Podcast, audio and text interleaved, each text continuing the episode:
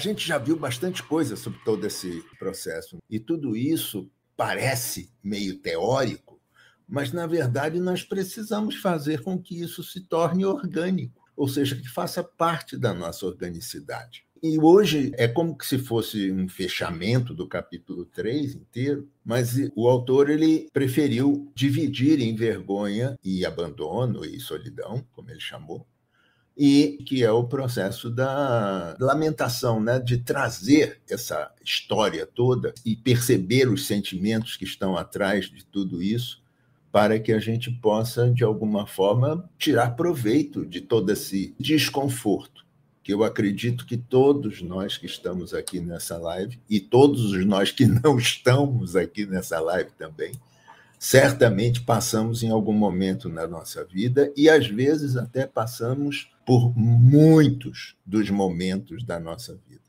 Então eu gostaria de começar a, a lembrar vocês, pelo menos os mais antigos que já é, estão comigo há mais tempo aqui, estão conosco aqui é, percebendo tudo isso, e lembrar alguns aspectos da minha vida para trazer como exemplo.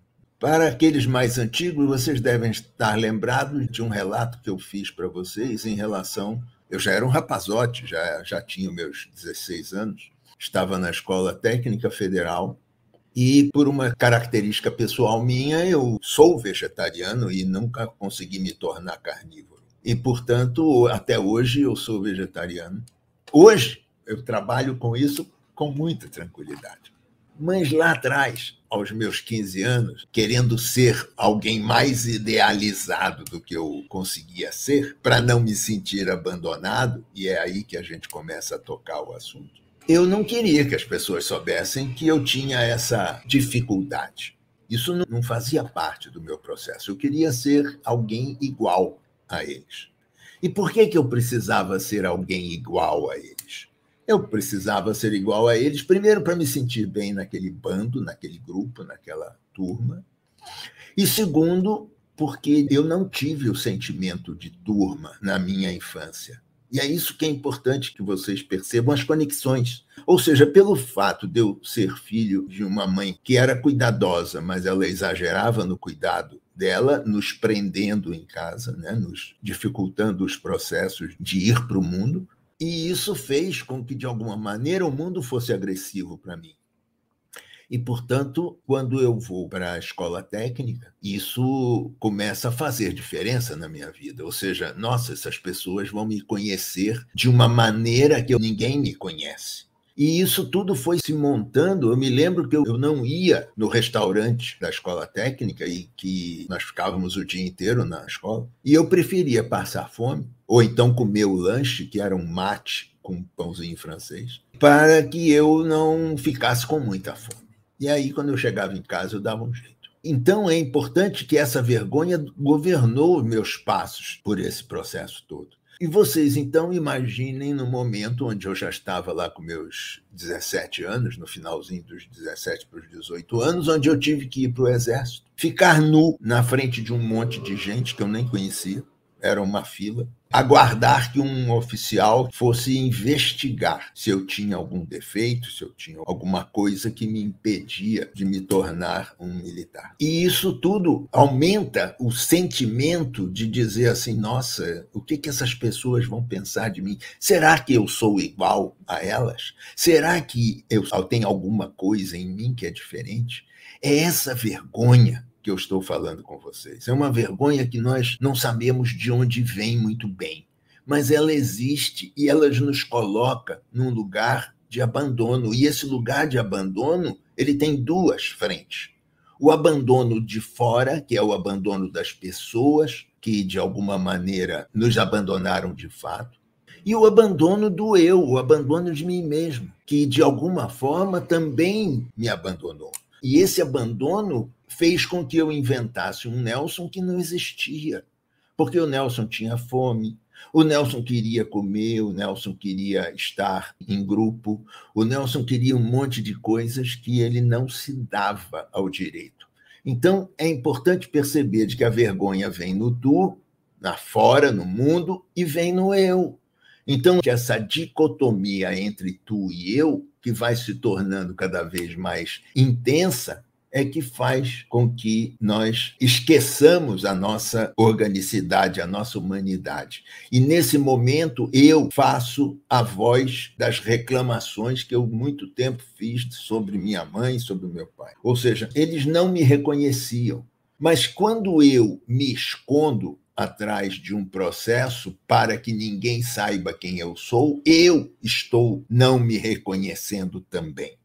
E é importante que a dose que eu recebo do mundo, a dose que eu recebo do tu, também vem de igual tamanho da dose que eu dou para mim mesmo. E, portanto, quando eu não consigo resolver essa história, essa vergonha vai se amontoando, essa culpa vai se acontecendo, porque existe uma desconfiança de que o mundo está certo e que eu não presto mesmo, não valho nada, e que eu não consigo fazer coisa nenhuma que preste, e eu não consigo obter do mundo os prazeres que eu acho que as outras pessoas, que as outras crianças, que os outros rapazes conseguiam obter. E então, nesse lugar, eu vou para o eu idealizado, né, que é a palestra 83 e 84, que é importante que a gente precise olhar para isso tudo, porque, de alguma maneira, nós precisamos entender que aquele eu idealizado, ele apenas encobre algo que talvez nunca tenha existido e, portanto, nessas horas nós nos distanciamos do que realmente nós somos, do nosso eu real, como o guia do Petro chama. Então, esse eu real, ele se torna uma entidade que talvez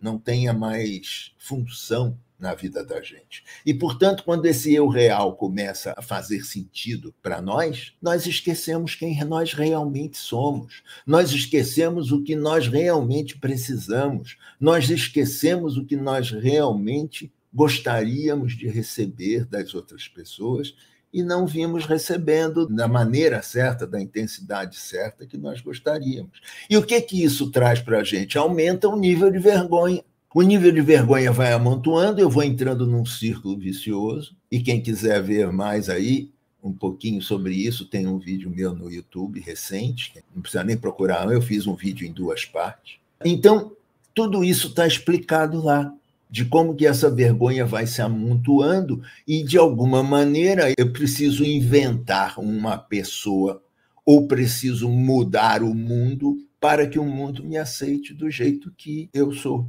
E tudo isso só gera confusão. E agora, para desfazer um pouco dessa confusão, nós teríamos que fazer o quê? Perceber mais os nossos sentimentos. Mas como que eu vou perceber os meus sentimentos se eu não quero ser quem eu sou? E, portanto, é como que se dissesse: nesse momento eu vou para um lugar defensivo, eu vou para um lugar onde eu não estou tintindo nada, como a gente diz nas gírias. Ou seja, é como que se aquilo é deixado para lá. E tudo isso deixado para lá só cria uma coisa para a gente: mais vergonha. E quanto mais vergonha eu crio, mais defesa eu reforço. E, portanto, o que, que nós realmente precisamos fazer? Nós precisamos fazer é olhar para esse balaio de gato e começar a permitir que os nossos sentimentos brotem para que nós possamos esbravejar, bater pé, ou seja, expressar de, em um lugar seguro, com pessoas seguras, e aí vem a importância de um grupo terapêutico, fazer com que as proibições que tanto vieram dos nossos pais quanto vieram de nós mesmos, e isso é muito importante que nós percebamos, porque a culpa não é só deles, não, existe uma culpa minha também, porque uma parte dessa culpa é um autoflagelo. Quando eu percebo de que eu não consigo atender a necessidade daquelas pessoas grandes, eu invento alguém que não existe. E quando eu sei que eu estou agindo sobre uma pessoa que não existe, esse eu idealizado, eu então me sinto culpado por estar trambicando no mundo, por ser uma farsa para as pessoas. E, portanto, nesse momento, é como se dissesse: eu não presto, eu não valho nada.